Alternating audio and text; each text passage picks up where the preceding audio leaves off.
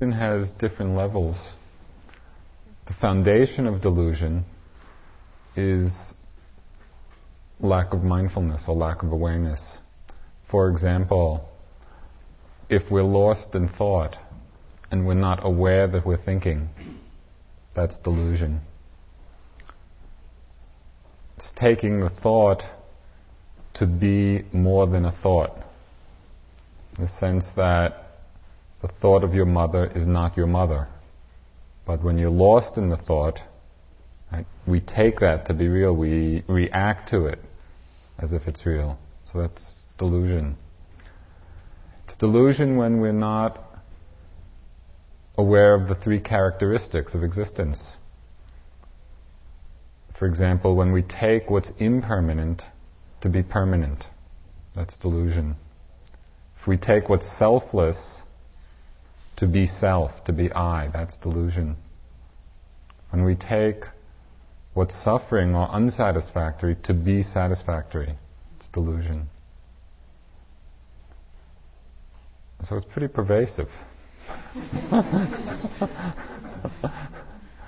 And as Sharon indicated, it really takes a very strong commitment of energy to awaken the mind from that delusion, because so much of our conditioning, right, has been to reinforce delusion and ignorance.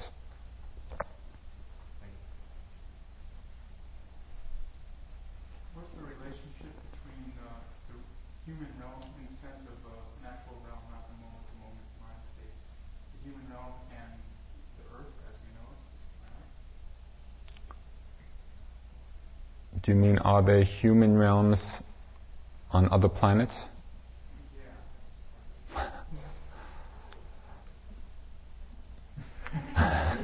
I don't really know, but according to the cosmological theory, each world system has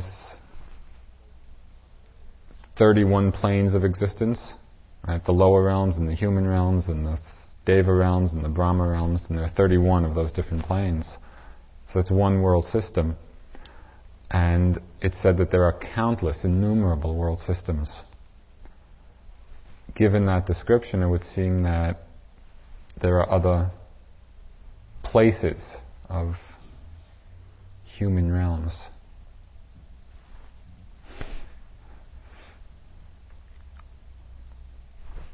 Could you say something about skillful means and how that develops out of the practice, or is it something you can learn, or how does that... Skillful means with respect to the practice?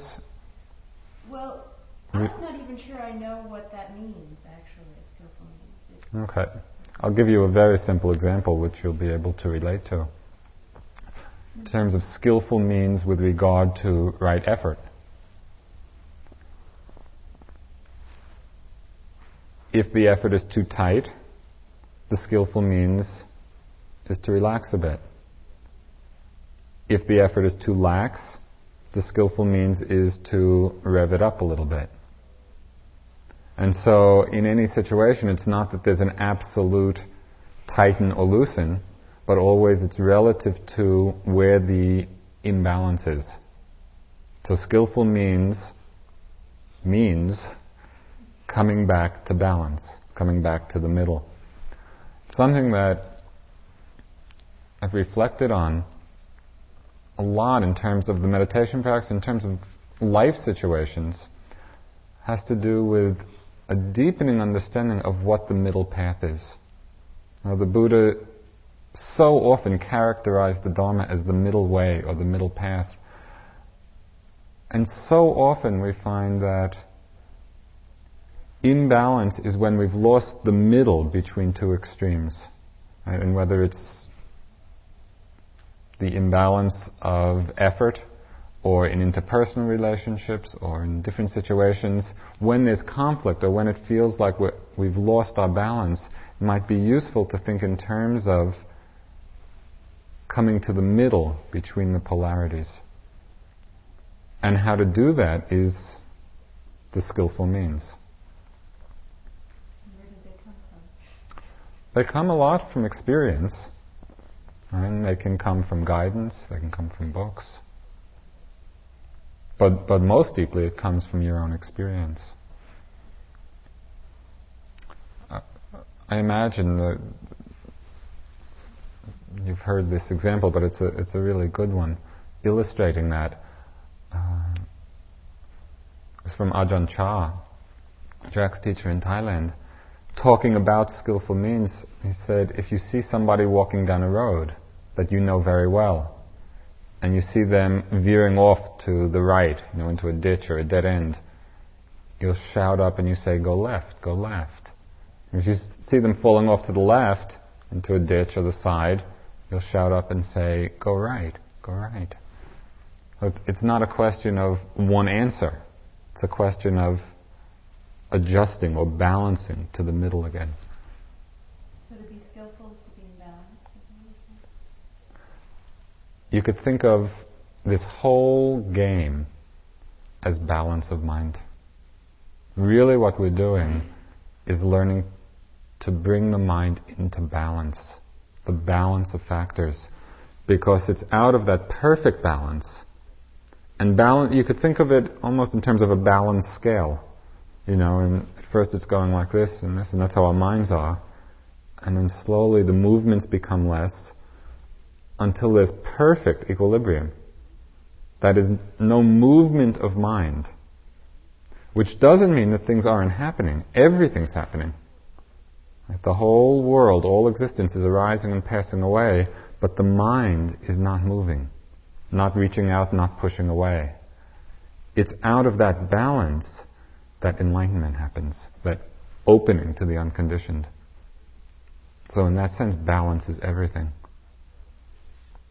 That's why, again, saying it many times, it's not what's happening that's important. It doesn't matter what's happening, because balance can be cultivated with any experience.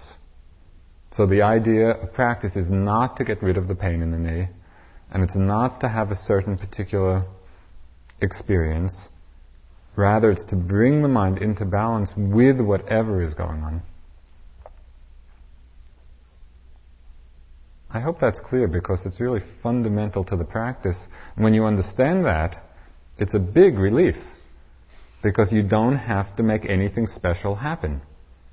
Whatever's happening is fine. Right? Can we simply settle back and be there with what's happening in that balanced way?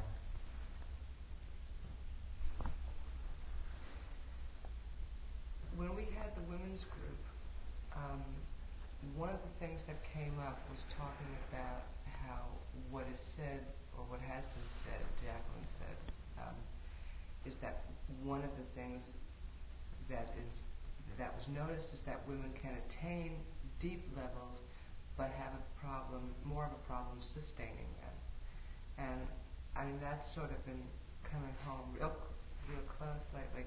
And I see that when I get to a certain point, and then whatever comes up, usually it's fear of some sort, and I start going off, and that's how I've noticed some patterns, and that's when the patterns start happening.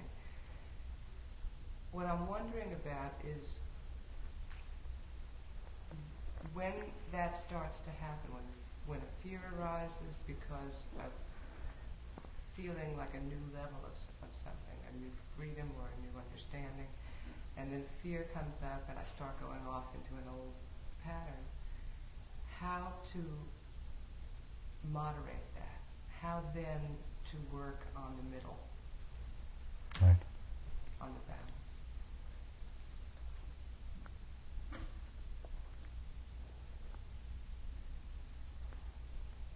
How to strive for continuity? Yeah, I understand. I was just thinking about the first thing you said. And it's just to share with you that maybe you feel that to be true about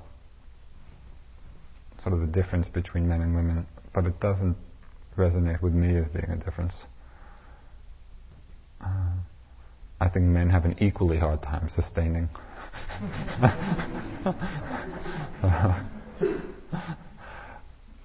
To the point of your question, though, it really has to do with your relationship with fear. And that's the place to look and explore. Because if your relationship with fear is one of friendship, then as fear comes up, you won't be pushed outside of the moment in order to avoid feeling it. But mostly we are conditioned not to like the experience of fear. And so fear comes up and immediately we do whatever we can to avoid that feeling, which can be spacing out or a lot of different things. The place to come back to the middle in that sense is what's actually happening in that moment, which is the state of fear, the experience of fear. Something that I've worked with some of you in interviews, and it might be a useful, skillful means in working with fear. Very often we know exactly what to do. We have a tremendous amount of wisdom in relating to these mind states when they're in other people. And so one way of kind of remembering, sometimes to visualize just this child. You know, suppose you met a child who was sitting outside full of fear. How would you relate to that child? You'd probably go and be very supportive and caring and present, not feeding the fear and not condemning it, just being there for it, right? You'd be there for that child. But when we feel fear, we beat it. Get away, I don't like you. Which would just be like saying to this child, get lost, kid. I don't want to have anything to do with you. It's internalizing that child. Right? So fear is present. How do you relate to it skillfully? By embracing it. Not wallowing, not identifying with it, not condemning, not avoiding. Just cradling it.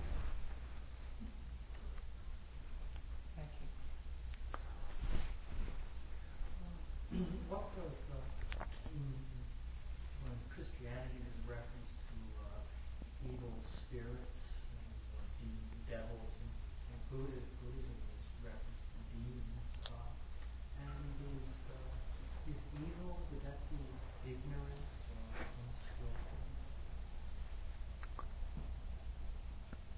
I think that the sort of the translation into Buddhist terms would be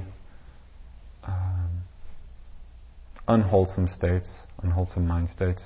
And you could think of demons as being the hindrances. And demons is really just a personification of mind states. And that way it both demystifies it a little bit and makes it much more workable. In a collection of teachings called The Wisdom of the Desert Fathers, which tells about the early Christian mystics who lived hermit-like in the desert, they speak a lot of the demons of sloth and of pride and of fear. And it's just using that terminology.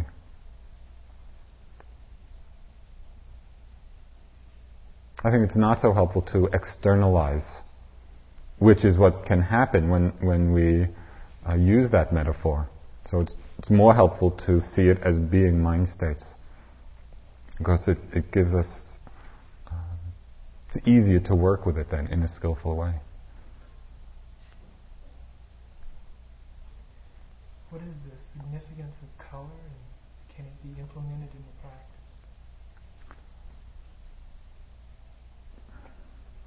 There's not...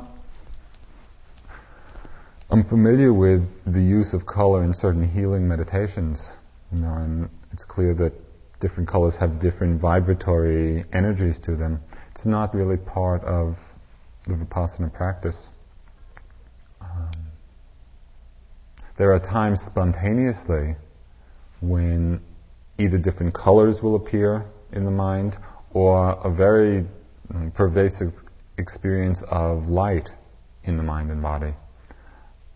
But there's no emphasis at all on either inducing that or trying to make it stay. It's just another part of passing phenomena.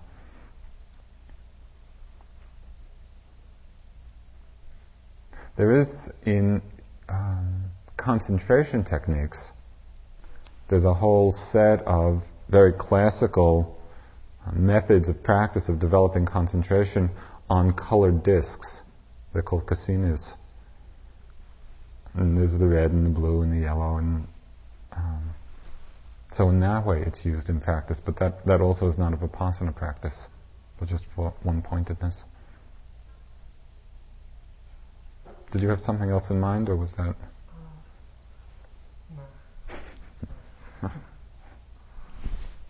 What's the difference between parinirvana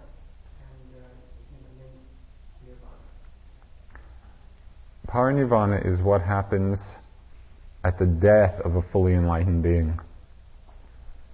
Nirvana is the experience of the unconditioned while these aggregates of existence still continue.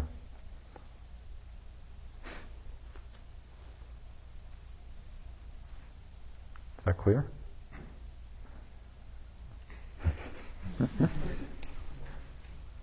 What is forgiveness in the Buddhist perspective? I know, if guilt doesn't exist and there is no God per se, what am I doing when I say that I need forgiveness? Okay, first of all, guilt does exist, as you may have noticed. It's not a very skillful state, but it definitely arises. Forgiveness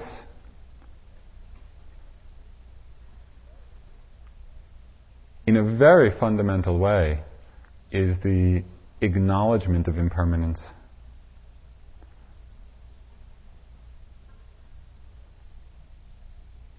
The real acknowledgement that no matter what's been done, no matter what action has been done, everything is changing all the time. Right? The situations have changed, and we're changing, and the other person's changing. So there's nothing static, there's nothing steady. To be unforgiving is to make something permanent, which is another form of delusion. Really, when the experience of impermanence gets more and more integrated in us, forgiveness becomes the natural expression of that understanding.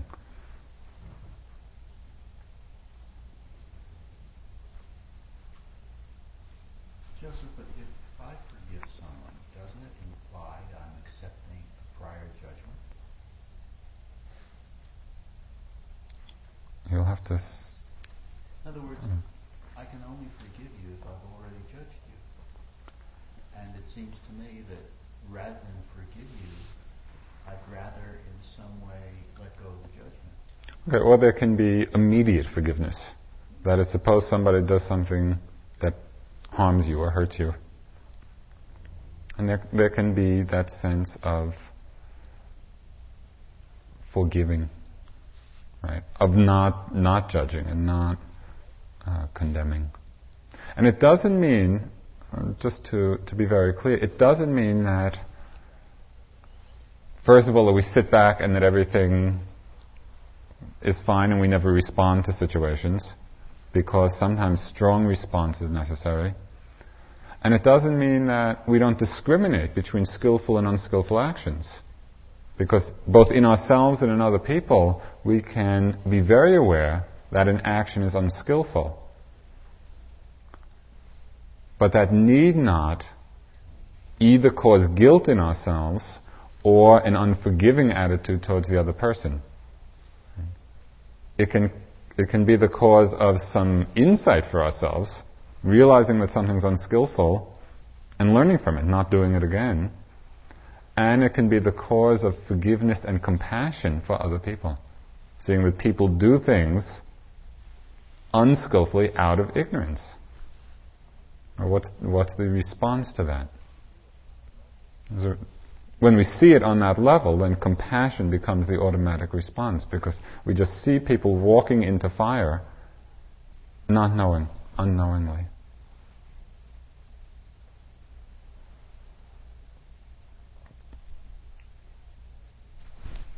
I found that when I have my first experience, I have a tendency to want to find a little bit of confusion, and in that sense, be able to disengage the feeling itself. And lately I've been finding that there's a sense in which I can just feel it and sort of go through that, even though it's unpleasant.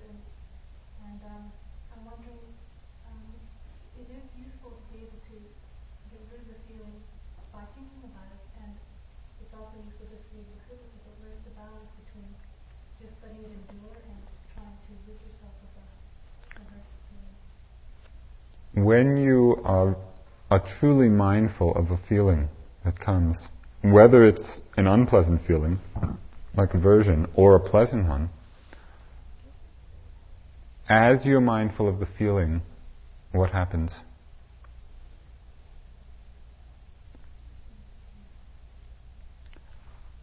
Changes anyway.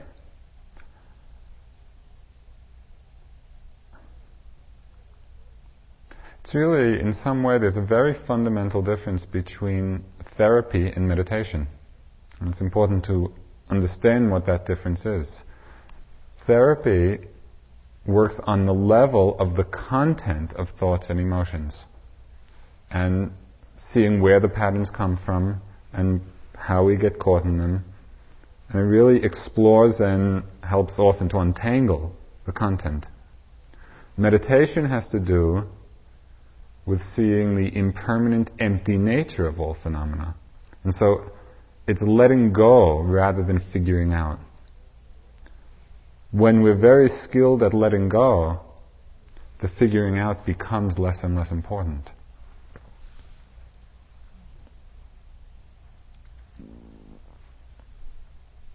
You said that it's awareness that purifies the mind. Is that the same as it's mindfulness that purifies the mind? And is it useful that awareness is microscopic, or, you know, is it the momentariness of it that's important, or could you talk about that? It is using awareness and mindfulness in the same way in that context. One of the ways it purifies the mind, one of the characteristics of mindfulness as a mental factor, is that it's never associated with an unwholesome mind state. For example, when you're mindful of anger, when there's real mindfulness of anger, you're not angry. When there's mindfulness of desire, you're not desiring. Because in the moment of mindfulness, it's never associated with unwholesome states. In that sense, every moment of mindfulness is a purification. So there's no greed, there's no hatred, there's no delusion in that moment. What was the second part? I was wondering whether what aspect of that is important. Like, is it the microscope?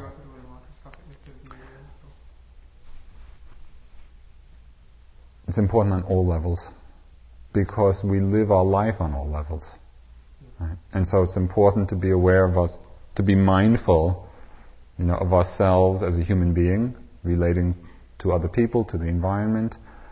It's also essential to develop the mindfulness and awareness more microscopically, so that we break through the illusion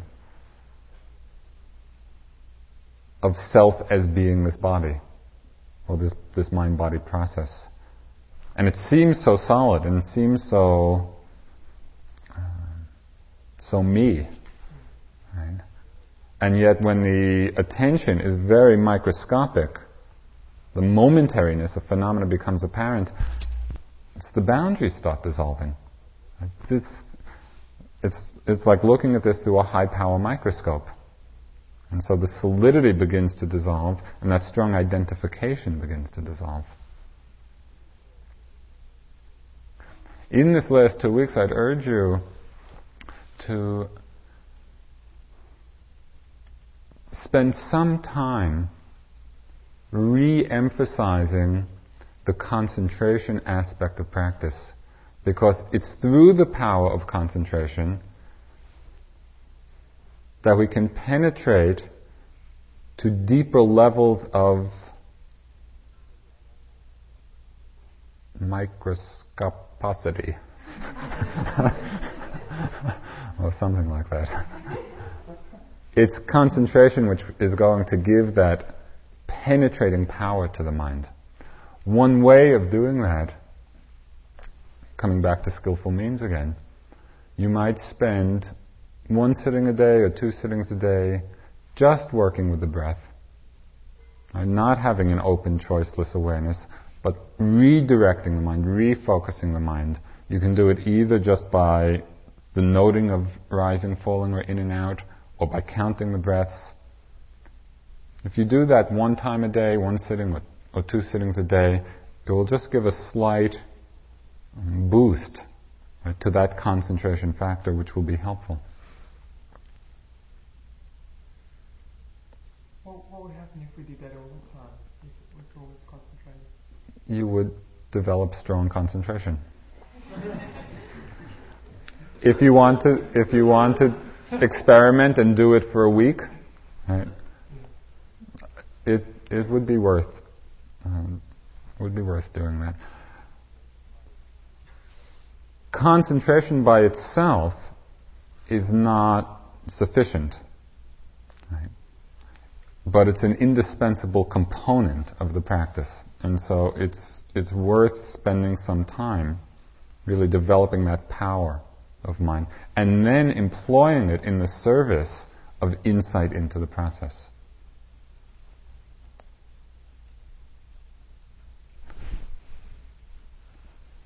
Okay, you have one last question. Okay. Yeah. I'm asking a question about thoughts that are connected with fears,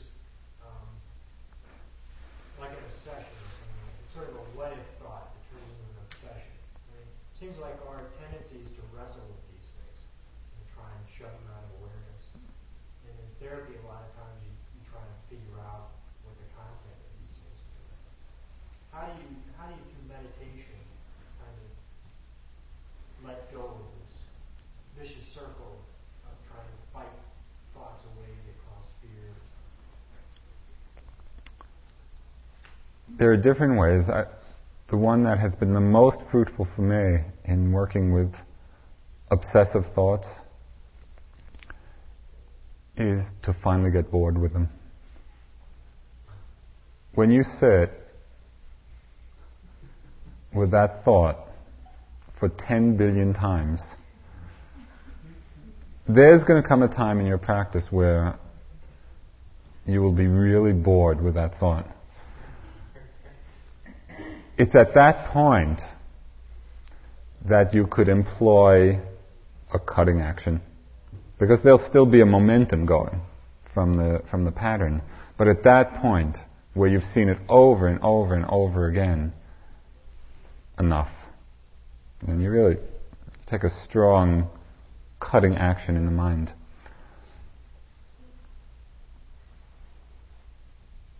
That's one way.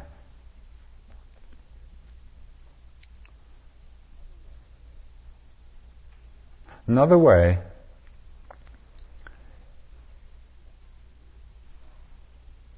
is to use the thought not to stay on the content level of it, right, what the particular obsession happens to be, but use it as a time to investigate the nature of thought, the nature of the phenomenon. And so you turn it, you transform that thought into, from being an adversary, right, of this obsession, into a welcome guest in the mind. Because there's another opportunity for you to touch directly and experience directly what a thought is. And for myself, in practice, it's one of the most interesting, fascinating investigations. Because our lives are so conditioned by thoughts. Mostly, our lives are spent just being dragged along by our thoughts. and we follow them. And yet very rarely do we take the time to investigate what the phenomenon of thought is. Where is it? Where does the thought happen? Does it happen in your head? Does it happen in your elbow? Does it happen in space? You know, where is this? Where is this thing? What is it? It's the most ephemeral, it's phantom-like phenomenon. And so real, so solidified in most of our experience. And so if you turn it around in that way and change levels of investigation, again it ceases to be a problem.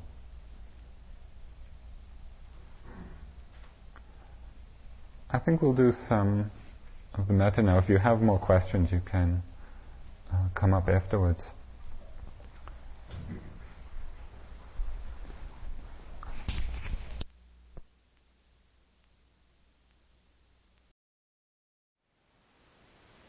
Thank you for listening.